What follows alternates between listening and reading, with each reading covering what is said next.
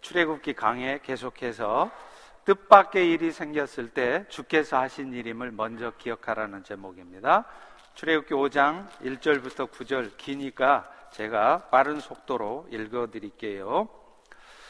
그 후에 모세와 아론이 바로에게 가서 이르되 이스라엘의 하나님 여호와께서 이렇게 말씀하시기를 내 백성을 보내라. 그러면 그들이 광야에서 내 앞에 절기를 지킬 것이니라 하셨나이다. 바로가 이르되 여호와가 누구기에 내가 그의 목소리를 듣고 이스라엘 보내겠느냐? 나는 여호와를 알지 못하니 이스라엘을 보내지 않으리라 그들이 이르되 히브리인의 하나님이 우리에게 나타나셨은지 우리가 광야로 사흘길쯤 가서 우리 하나님 여호와께 제사 드리려 하오니 가도록 허락하소서. 여호와께서 전염병이나 칼로 우리를 치실까 두려워하나이다. 애구방이 그들에게 이르되 모세와 아로나 너희가 어찌하여 백성의 노역을 쉬게 하려느냐? 가서 너희의 노력이나 하라 바로가 또 이르되 이제 이 땅에 백성이 많아졌거늘 너희가 그들로 노역을 쉬게 하는도다 하고 바로가 그날의 백성의 감독들과 기록원들에게 명령하여 이르되 너희는 백성에게 다시는 벽돌에 쓸 짚을 전과 같이 주지 말고 그들에게 가서 스스로 짚을 줍게 하라. 또 그들이 전에 만든 벽돌 수요대로 그들에게 만들게 하고 감하지 말라. 그들이 게으름으로 소리질러 이르기를 우리가 가서 우리 하나님께 제사를 드리자 하나니 그 사람들이 노동 공을 무겁게 함으로 수고롭게 하여 그들로 거짓말을 듣지 않게 하라. 아멘. 아, 영어 속담에 어려울 때 친구가 진짜 친구다라는 속담이 있습니다. 우리 신앙도 그의 삶에 뜻하지 않은 일이 생겼을 때, 예를 들면 억울한 일 당했을 때, 고통스러운 일 생겼을 때 어떤 반응을 보이는가를 보면 그분의 진짜 신앙을 알 수 있습니다. 평소에는요, 제법 믿음의 말을 하고 믿음으로 사는 것처럼 행동해도 정작 황당한 일을 당하거나 어려운 일을 겪었을 때 세상 사람들하고 별반 차이 없이 말하고 행동하는 사람이라면 그분은 진짜 믿음의 사람이 아닌 거예요. 결국 우리의 신앙도 비바람이 치고 홍수가 나 봐야 그 진 면목을 알 수 있는 것입니다. 어려울 때 신앙이 진짜 신앙인 것이죠. 진짜 믿음의 사람들은요, 어떤 뜻하지 않은 일이 생겨도요, 일단 이 모든 일이 하나님이 하신 일인 것을 먼저 기억합니다. 그리고 그 모든 일들이 결국은 하나님의 선하신 뜻을 이루는데 사용될 것을 믿기에 그런 상황에서도 금방 사람 원망하고 금방 상황을 불평하고 금방 낙심하고 자포자기하지 않습니다. 그리고 나중에 보면요. 실제로 그 황당했던 일들 때문에 내 자신이든지 아니면 내가 속한 가정 공동체가 영적으로든 육적으로든 더 유익한 상황이 반드시 온다는 거예요. 그런 의미에서 하나님께서는요, 여러분이 천국에 들어가시기 전까지는요, 종종 여러분들을 시험하시고 훈련하십니다. 뜻하지 않은 상황을 통해서 여러분들이 어떻게 그 상황에서 말하고 어떤 얼굴 표정을 짓고 어떻게 행동하시는가를 보시는 거예요. 그렇기 때문에 어떤 뜻하지 않는 상황이 발생해도 먼저는 하나님께서 이 모든 상황을 알고 계시고 주관하고 계신다는 것을 여러분 먼저 기억하십시오. 그래서 금방 사람 원망이나 하고 상황을 불평하면서 좌절과 실망에 빠지지 않으셔야 돼요.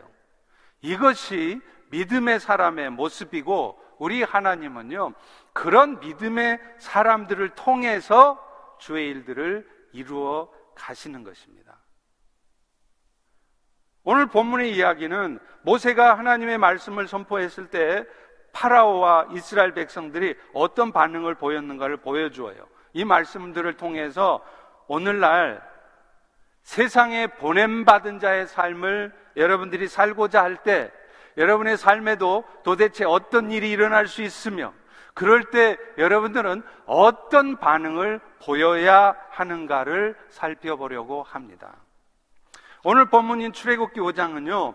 모세와 아론이 하나님의 명령을 받아요. 그리고 파라오에게 가서 이스라엘 백성들을 내보내 달라고 선포하는 내용입니다. 1절에 보십시오. 이스라엘의 하나님 여호와께서 이렇게 말씀하시는데 내 백성을 내보내라. 그러면 그들이 광야에서 내 절기를 지킬 것이라. 그런데요. 여러분 사실 이런 말을 전한다는 거 쉬운 일 아니에요. 왜냐하면 파라오의 통치 아래에 있는 이스라엘 백성들을 하나님의 백성이라고 하면서 그들을 내보내라고 하기 때문인 것입니다. 더구나 이집트의 모든 백성들은요, 태양신 라를 섬겼어요. 그런데 파라오가 바로 그 태양신 라의 현신이에요. 그런데 그런 이집트의 신과 같은 파라오를 제껴두고 자기들의 신인 하나님을 섬기도록 해달라? 여러분, 이게 말이 먹히겠습니까? 이것은 마치 제가 남의 교회 가가지고 그 교회에 있는 성도들 보면서 이 성도들 다 우리 교회 성도들이니까 내 보내세요. 그런 얘기 하는 것과 같다는 거예요. 바로의 거절은 당연한 것이었습니다. 2절에 보십시오. 여호와가 누구길래 내가 그 목소리를 들어야 하며 이스라엘을 보낼 것이냐? 이 말을 하는 파라오는요, 모세의 정적이었죠. 라이벌이었죠. 투투머스 3세. 그 3세가 죽고 아들 아멘호탭 2세가 바로 그 파라오였어요. 근데 이 아멘호탭 2세도요, 아버지 투투모스 3세 못지않게 확고한 권력을 갖고 애굽 땅을 다스려 가고 있었습니다. 그러니까 지금 모세의 그런 요청이 귀에 들릴 리가 없죠. 너의 민족들에게 무슨 신이 있으며 니들 말이지 서로 있다 한들 애굽의 태양신의 라의 아들인 나 파라오를 놔두고 내가 그 그따위 신 여호와 내가 그따위 신 섬기도록 내버려 두겠느냐 이 말이에요. 그러자 모세는요 나름대로 꽤나 설득력 있는 말을 합니다. 3절에 보십시오. 히브리인의 하나님이 우리에게 나타나셔서 우리가 광야로 사흘 길쯤 가서 여호와께 제사를 드리려 하오니 가도록 허락하소서. 왜 이 말을 하느냐면요. 제사를 드리려면 짐승을 죽여야 돼요. 근데 그 짐승들이 바로 애굽 사람들이 숭배하는 짐승이에요. 그러니까 이 애굽 사람들이 싫어하는 일이므로 이 제사를 드리려면 당신들 앞에서 하고 싶지 않소. 저 3일쯤 3일길쯤 멀리 나가서 당신들 눈에 안 보이는 데서 그 짓을 하려고 그러니 나가게 해주세요. 이 말이에요. 꽤나 설득력 있는 말이죠. 모세가 이런 설득력 있는 말이라도 할 수 있는 이유가 있었어요. 왠지 아세요? 하나님께서 모세를 애굽 궁정에서 40년 동안 살게 하셨기 때문에 애굽의 문화를 이미 알고 있었던 것입니다. 그러나 안타깝게도 이에 대한 바로의 대답은 단호했습니다. 오히려요, 이스라엘 백성들에게 고통을 주라는 거예요. 이전과 똑같은 수의 벽돌을 만들게 하되 옛날에는 그 벽돌 만드는데 필요한 짚을 함께 줬는데 그 짚도 주지 말고 지들이 다 구해서 똑같은 수의 벽돌 찍어내라고 그렇게 명령을 한 겁니다. 그러면서 그 이유를 8절에 이렇게 말아요. 말합니다. 그들이 게으름으로 소리질러 이르기를 우리가 하나님께 제사 드리자 한다. 저놈들이 지금 한가하니까 일 많이 안 시켜주니까 졌단 생각이 난다. 그러니까 더 고생시켜라. 이 말이죠.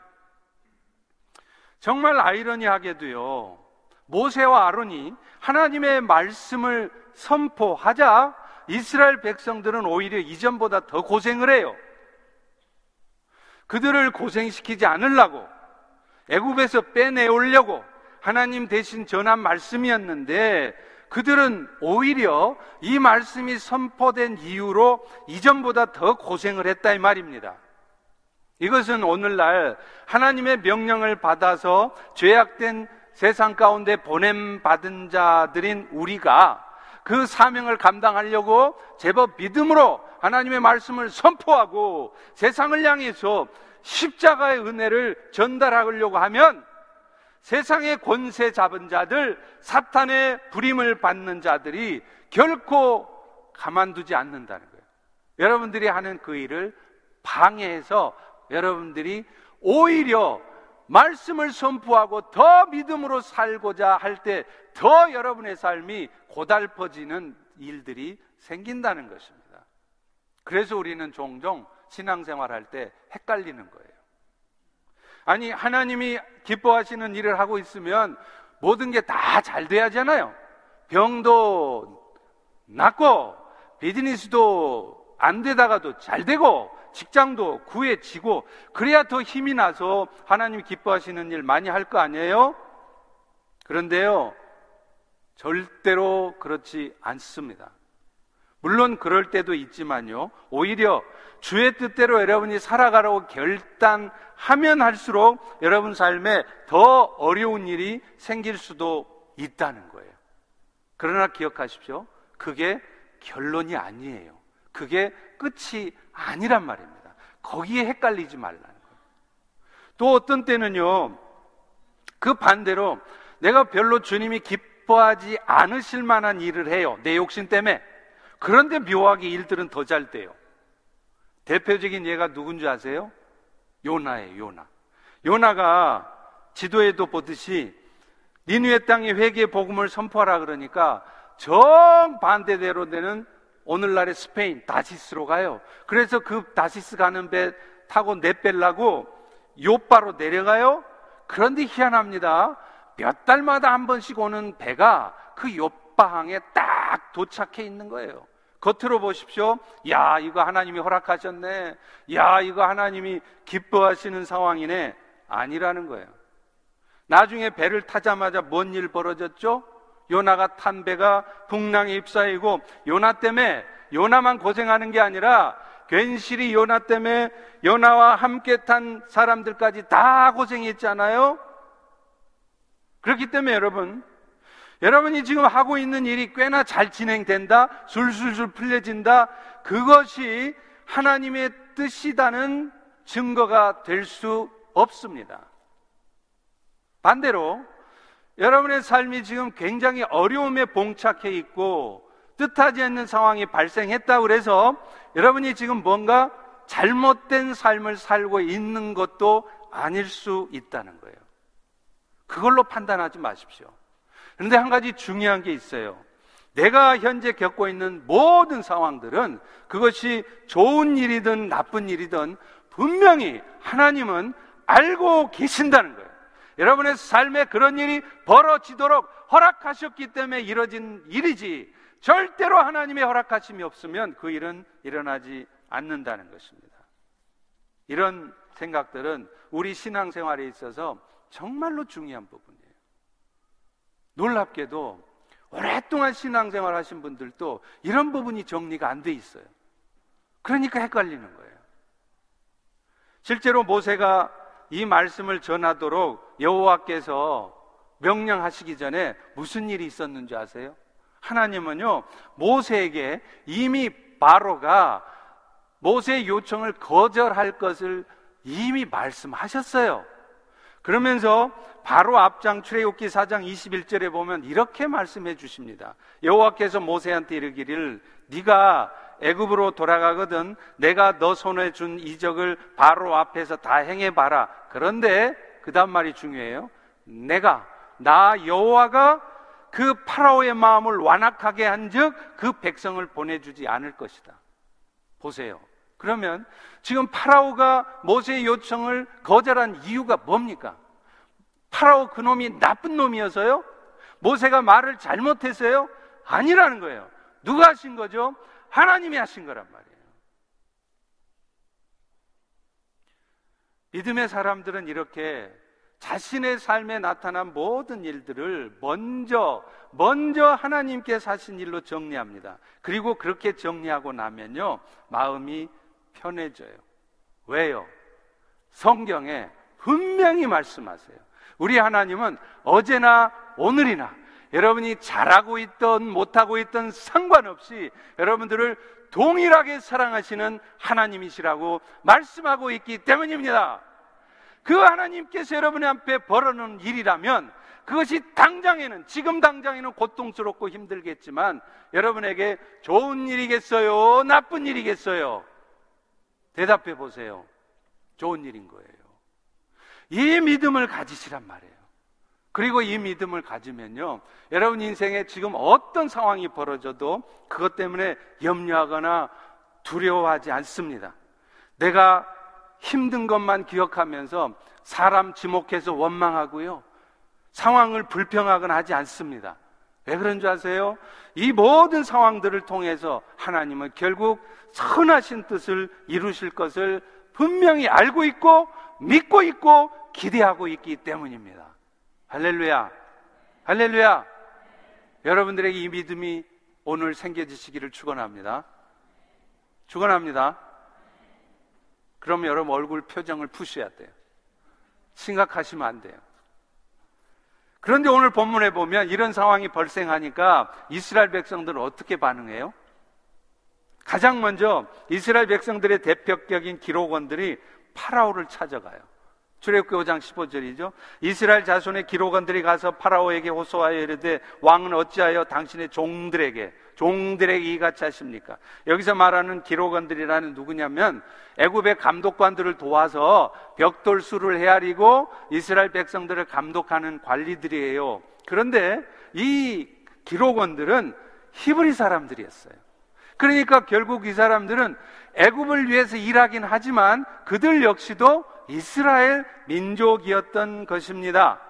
그런데 이 이스라엘 백성이었던 기록원들이 파라오를 찾아가서 도움을 구했다는 것은 무엇을 의미하느냐? 지금 자신들에게 벌어진 이 모든 상황들이 하나님이 허락하신 가운데 있는 일이라는 것을 알지 못하고 있었다는 거예요.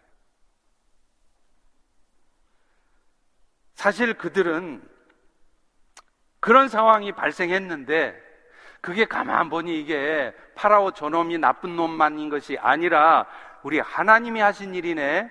그걸 여러분이 그들이 깨달았다면요. 그들은 가장 먼저 뭐를 해야 될까요? 파라오를 찾아갈 일이 아니에요. 하나님을 찾아가야 했습니다. 그래서 하나님께서 그 마음을, 그들의 마음을 거두어 주시든지 아니면 그 상황들을 이스라엘 백성들이 잘 극복해 가도록 도움을 청했어야 해요. 왜요? 결자해지니까요. 결자해지란 말 무슨 말인지 아시죠? 매듭을 묶은 사람이 풀어내야 되는 거예요. 매듭을 어떻게 묶었는지 모르는데 다른 사람이 그 매듭을 어떻게 풉니까? 묶은 사람이 누구라고요? 하나님이에요. 그러면 여러분의 인생의 삶의 문제를 풀어낼 사람도 누구라고요? 변호사나 의사가 아니란 말입니다. 누구라고요? 하나님이라는 거예요. 그러면 이 기록원들 이스라엘 백성들은 가장 먼저 하나님 찾아가 매달려야 하는데 엉뚱하게 바로를 찾아가요. 마치 오늘날 우리의 삶에 하나님이 버려놓으신 일들이 생기면 하나님 먼저 찾는 게 아니라 말한 것처럼 의사 찾아가고 변호사 급하게 찾는 것과 같아요. 제가 뭐 무식해가지고 변호사나 의사 이런 거 필요 없다, 찾지 말라 이 얘기 아니에요. 당연히 그들의 도움이 필요하죠. 하나님은 그분들을 통해서 일하시니까요. 다만 그 일이 하나님께서 버려놓으신 일이라는 걸 여러분이 아신다면 여러분이 의사, 변호사 찾기 전에 가장 먼저, 가장 많이 해야 될 일은 그 문제를 일으키신 하나님께 묻고 그 하나님께 도움을 청하는 일을 하셔야 된다는 것을 말하는 겁니다. 그런데 우리는 그렇게 안 하잖아요. 이스라엘 기록원들의 호소가 어떻게 됐을까요? 바로가 그 호소를 듣더니 어 그래 내 보니 니들 참 히브리 사람들 고생 많구나 그랬나요? 그들의 호소는 여지없이 묵살당했죠. 그러자 이들은요, 어떻게 하죠? 이거는요, 믿음 없는 사람들의 당연한 수순이에요. 바로가 거절하니까 곧바로 기록원들 이스라엘 백성들이 뭐 합니까? 그 일을 진행했던 모세와 아론을 찾아가서 원망하는 것입니다. 당신들 때문이라. 그게 왜 모세 때문이에요? 왜 그럴까요? 하나님이 하신 일인지를 기억 못하니까 그래요. 그러니 그들 눈에 벌어진 이 상황을 발생시킨 그 인간만 때려 죽일 인간인 거예요. 그래서 그 인간 멱살만 잡고 싸우고 앉아 있는 거예요. 원망하고 상황 불평하고 자포자기하고 출애굽기 5장 21절에 보십시오. 너희가 우리를 바로의 눈과 그의 신하의 눈에 미운 것이 되게 해서 그들의 손에 칼을 주어 우리를 죽이게 하는도다. 그러고 뭐라고 말하는 줄 아세요? 여호와는 너희를 그러니까 모세와 아론을 판단하기를 원하신대요. 이스라엘의 관심은요. 하나님의 약속이 이루어지는 게 아니었어요. 이스라엘 백성들을 향한 아니 더 정확하게 말하면 인류 구원하시고자 하는 하나님의 계획에는 그닥 관심이 많지 않아요. 어느 정도는 있어요. 그러나 많이 없어요. 관심이 많은 게 뭐냐? 당장에 그 예수 때문에 내가 이 땅에서 어떻게 자유롭게 살 수 있는가? 어떻게 내가 당하고 있는 고통이 해결되어지는가? 그게 관심이에요. 그러다 보니까 하나님의 말씀이 선포된 직후에 오히려 삶이 해결되는 게 아니라 더 고통스러워지니까 금방 불평하는 거죠. 마음이 어두워지는 거죠. 그리고 그 불평의 화살은 여지없이 너무나도 당연하게 모세와 아론에게 가는 거예요. 이런 이스라엘의 모습은요, 오늘날 주의 뜻 가운데 살아가고자 했을 때 우리 모두가 저도 여러분도 모두가 겪을 수밖에 없는 인생의 문제 앞에서 그저 염려만 하고 불평만 하는 믿음 없는 우리의 모습을 대변하는 겁니다. 그들이 가장 먼저 바로를 찾아가 도움을 구한 것은 그들이 얼마나 얼마나 영적으로 분별력이 없는 자들이었는가를 보여줘요. 제법 믿음의 사람 같은데 제법 믿음 있는 척 하는데 믿음이 없는 겁니다. 영적 분별력이 없는 거예요. 더 나아가서는 하나님의 약속이 이루어지는 것보다는 당장의 자신들의 육신적인 평안이 누려지는 것, 이것이 훨씬 더 중요한 오늘날의 우리의 모습일 수 있다는 겁니다. 더구나 어처구니 없게도요, 그 과정에서 그들은 그 기록원들은요, 자신들은 마치 믿음의 사람들인 양 말을 해요. 저는 이 대목이 참 재밌더라고요. 아까 21절 보십시오. 여호와는 너희 모세와 아론을 판단해 주기를 원한다. 여러분, 사실 지금 하나님께 판단받아야 할 사람들은 모세가 아니라 그들 자신들이었습니다. 영적 분별력이 없어서 지금의 상황들이 하나님께서 하신 일이라는 것을 알지 못해서 파라오 찾아가 엉뚱하게 하소연이나 하고 그게 안 통하니까 이제는 모세와 아론을 원망이나 하는 그 사람들이 하나님 판단받아야 될 사람인 것이에요. 그런데도 그들은 아마 자신들은 대단히 이스라엘을 위해서 열심히 일하고 있다고 착각을 했었던 것 같습니다. 그러나 여러분, 진짜 그들이 이스라엘을 위해 일하는 사람이었다면요, 그들이 가장 먼저 찾아가야 될 사람은 파라오가 아니라 하나님이어야 했습니다. 그리고 모세를 원망할 일이 아니라 차라리 파라오를 원망했어야 하는 거예요. 오늘 여러분들은 혹시 어떻게 하고 계시나요? 그런데 더 놀라운 사실이 하나 있어요. 그들은 지금 모세를 원망하고 있지만요. 이것은요, 사실 하나님을 원망하고 탓하는 것과 다름없다는 거예요.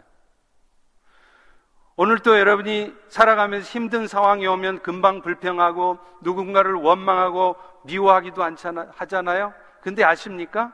여러분이 지금 그렇게 하고 있으면 그것은 여러분이 사람을 원망하는 게 아니라 상황을 불평하는 게 아니라 하나님을 원망하고 불평하는 거예요. 왜 그럴까요? 말씀드렸잖아요.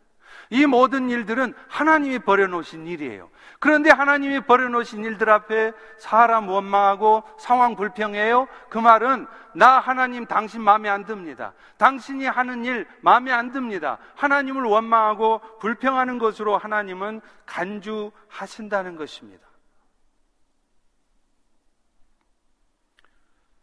얼마나 가슴 찔리는 말이에요.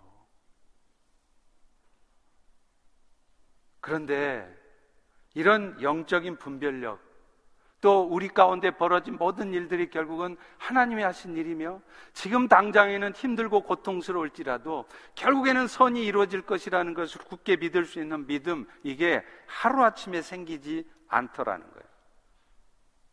어쩌면 오늘 여러분들이 겪고 있는 모든 종류의 뜻하지 않은 일들, 그것이 좋은 일이든 좋지 않은 일들, 이 모든 일들이 여러분의 삶에 있게 된 이유는 바로 이겁니다.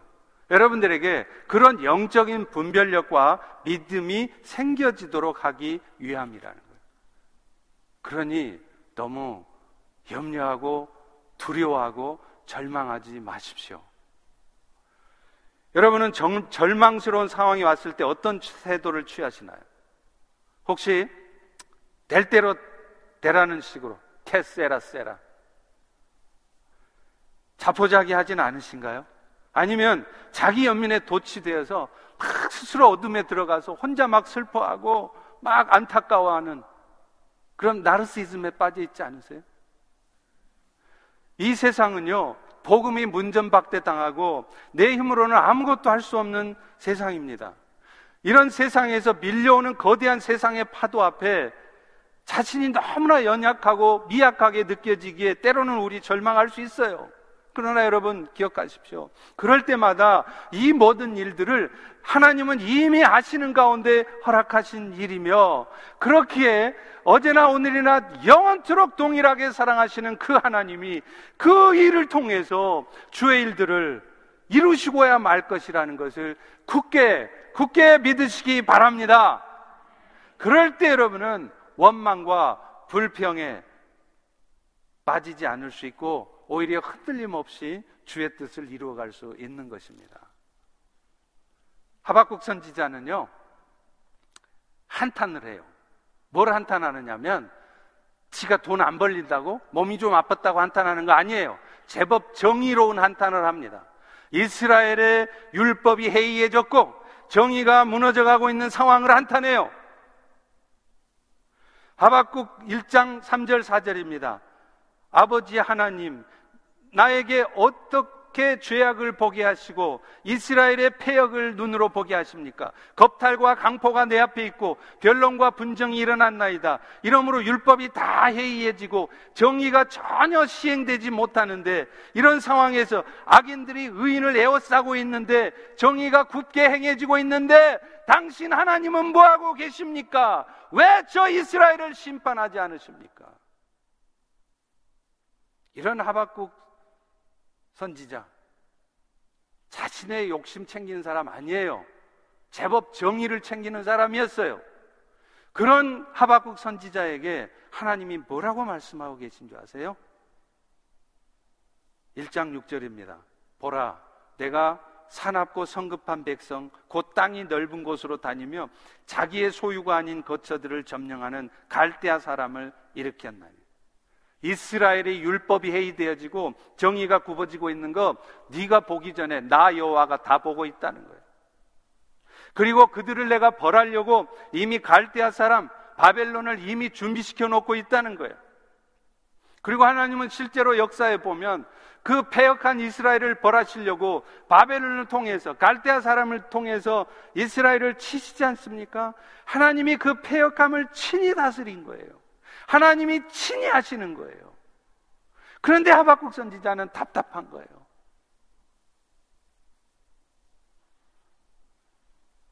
여러분 기억하십시오. 하나님이요 다 보고 계세요. 때가 되시면 다 손보십니다. 여러분이 나서지 않으셔도 다 손보신단 말이에요. 그래서 로마서 12장 19절에 이렇게 말하잖아요. 너희가 친히 원수 갚지 말고 하나님의 진노하심에 맡겨라. 원수 갚는 것이 내게 있으니 내가 갚으리라. 내가 다 하는데 네가 왜 자꾸 나서서 하냐? 그러면서 뭐라 그럽니까? 바로 앞절에 그러므로 너희는 할 수 있거든 모든 사람과 더불어 화목해라. 이 일에 집중하라는 거예요. 나머지는 내가 다 할 테니까. 여러분 예수님은요. 그분 자신이 하나님이세요. 그런데도 피조물의 모습을 입고 오셨으니 얼마나 억울해요?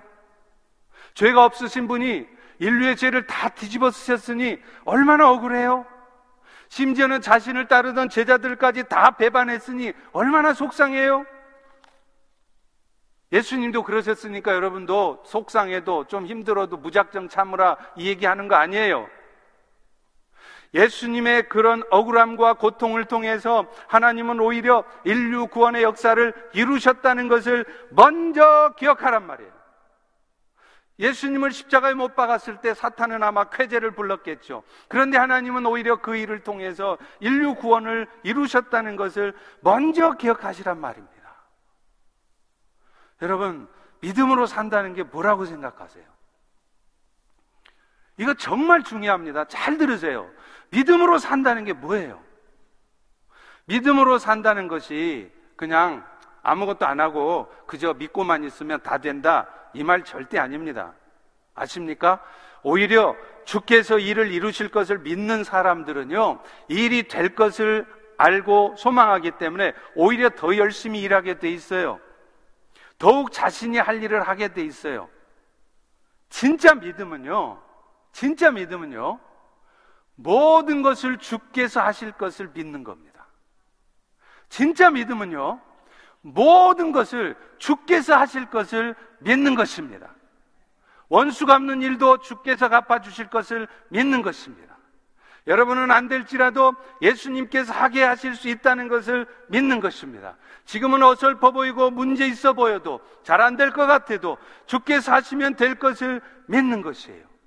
사실은 우리 예수님도요. 그래서 성경에 보면 수도 없이 믿기만 하라는 거예요. 믿으라도 아니에요. 믿기만 하라는 거예요. 그런데 우리는 믿기만 하라는 예수님의 말씀을 안 믿어요. 참 믿음 좋죠. 네?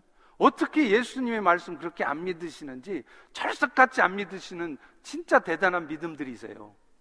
아니 믿기만 하라는데 왜 자꾸 안 믿냐고요. 주께서 다 하신다는데 왜 자꾸 여러분이 나서시냐고요. 그래서 믿지 않으니까 뭐 하는 줄 아세요? 자꾸 열심히만 하려고 해요. 열심히 하면 믿음 없이, 믿음 있이 열심히 하는 거 말고요. 믿음 없이 열심히 하면 어떤 현상 벌어지는 줄 아세요? 힘들다 소리 하는 거예요. 불평하는 거예요. 어느 순간 포기합니다. 뛰는 놈 위에 나는 놈이 있다는 속담이 있죠. 근데 여러분, 나는 놈 위에 누가 있는지 아세요? 뛰는 놈 위에 나는 놈. 나는 놈 위에 누구 있죠? 붙어가는 놈. 그죠? 우리는 사실 나는 건 고사하고 뛰기도 힘들어요. 뛰는 것도 힘든 여러분이 어떻게, 어떻게 날아다니는 수준의 예수님의 삶을 살아내시려 합니까? 여러분이 무슨 수로 나는 수준의 예수의 삶을 살려 하시냐는 거예요.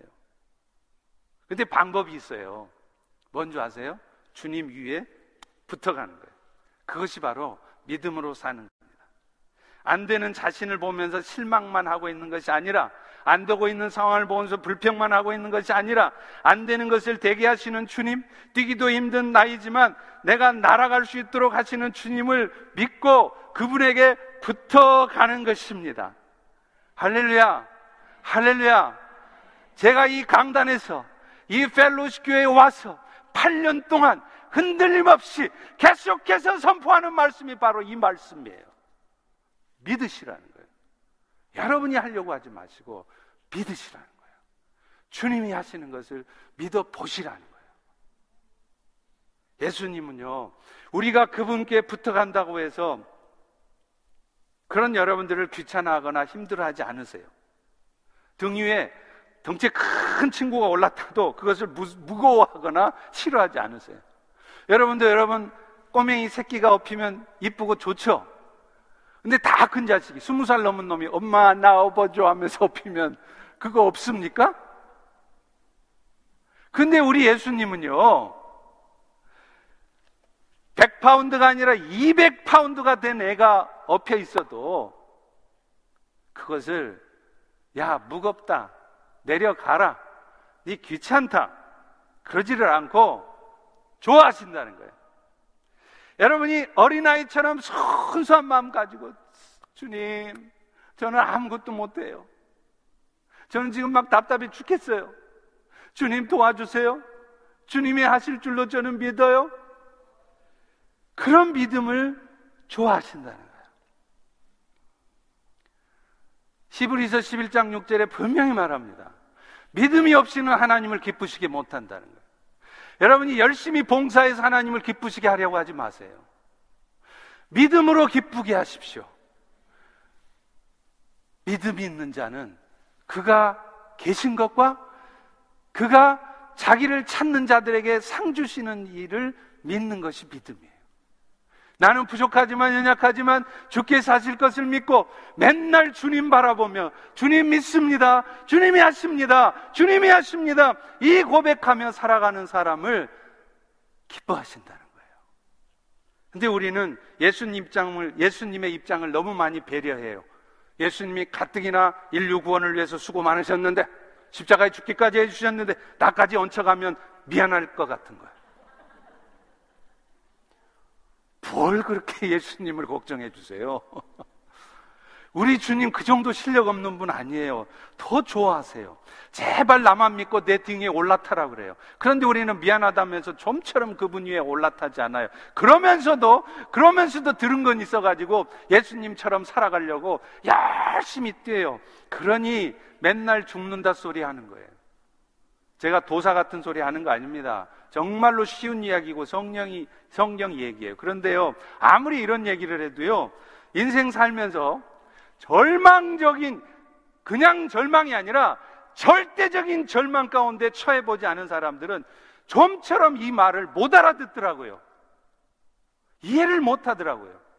해도 해도 아무리 열심히 최선을 다해 노력해도 안 되는 자신을 경험해 보지 않으니까 여전히 자기가 뭐를 해야 된다고 생각을 하는 거예요. 그런데 그런 분들이 주로 많이 하는 얘기가 있습니다. 틀림없이 이런 말을 해요.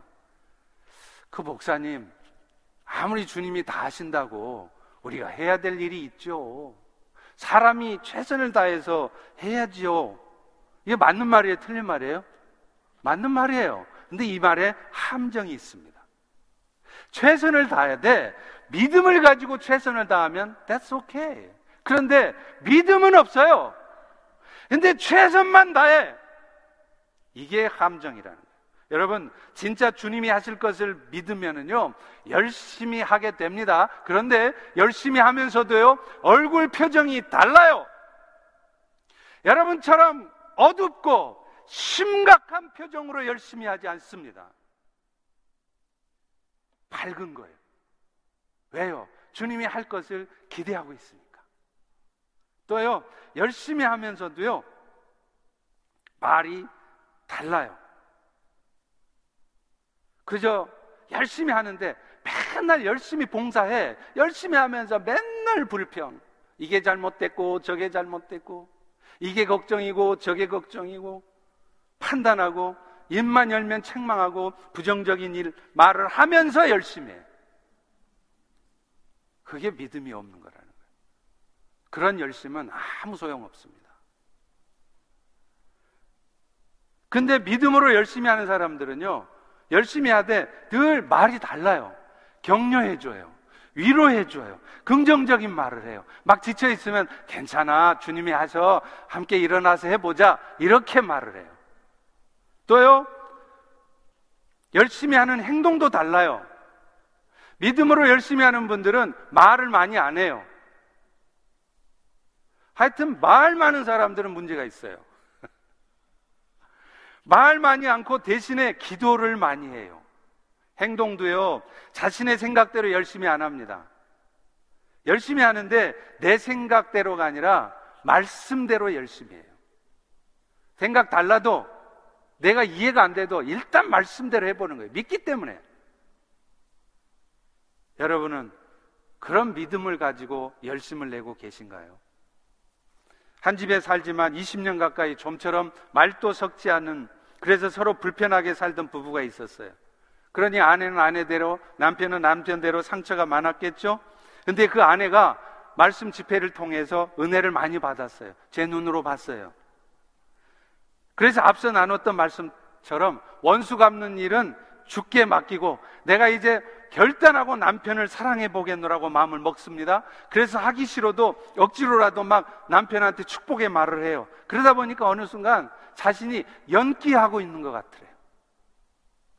진짜가 아니니까 별로 축복하고 싶은 말이 없는 마음이 없는데 축복하라 그러니까 축복을 하는 거예요. 근데 그래도 계속 했습니다. 왜요? 예수님이 나만 믿고 내가 말하는 대로 해보라고 명령하셨기 때문에. 그런데 놀라운 일이 벌어져요. 억지로라도 축복하고 있으니까, 말씀대로 하고 있으니까, 나중에 어느 순간 정말로 그 남편을 축복하고자 하는 마음이 생기더라는 거예요. 그리고 마침내 어느 날 거실에서 우두커니 창밖을 이렇게 바라보고 서 있는 그 남편의 뒷모습이요. 옛날 같으면 저 인간, 저 왼수 같은 인간이 그렇게 그렇게 어깨가 처져 보이고 측은해 보이더랍니다. 그래서 이 여자분이 조용히 그 남편의 뒤에 가서 그 유명한 백허그를 착 했어요. 그랬더니 그 덩치 큰 남편이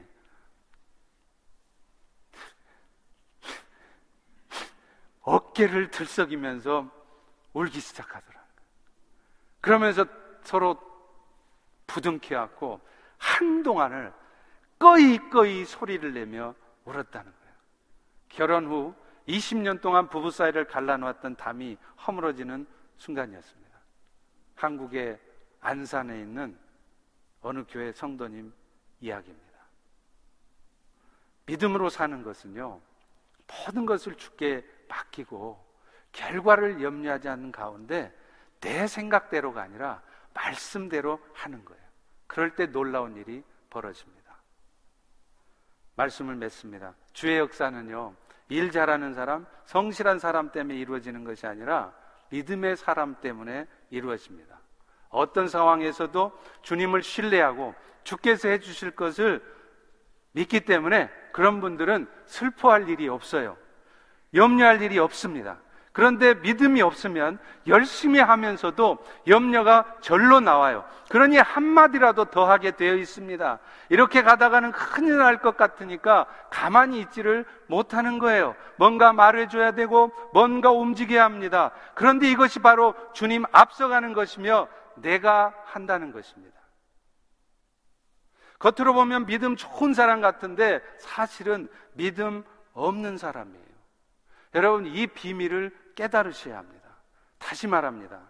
그렇다고 아무것도 안 하고 감나무 밑에서 입 벌리고 감 떨어지기만을 기다리라는 말이 아니에요. 믿음 없이 그저 열심히만 하면 어느 순간 안 되는 상황을 여러분은 반드시 부딪히게 될 것이고 그때 여러분은 스스로 견디지 못하고 스스로 어둠에 빠진다는 말을 하는 것입니다.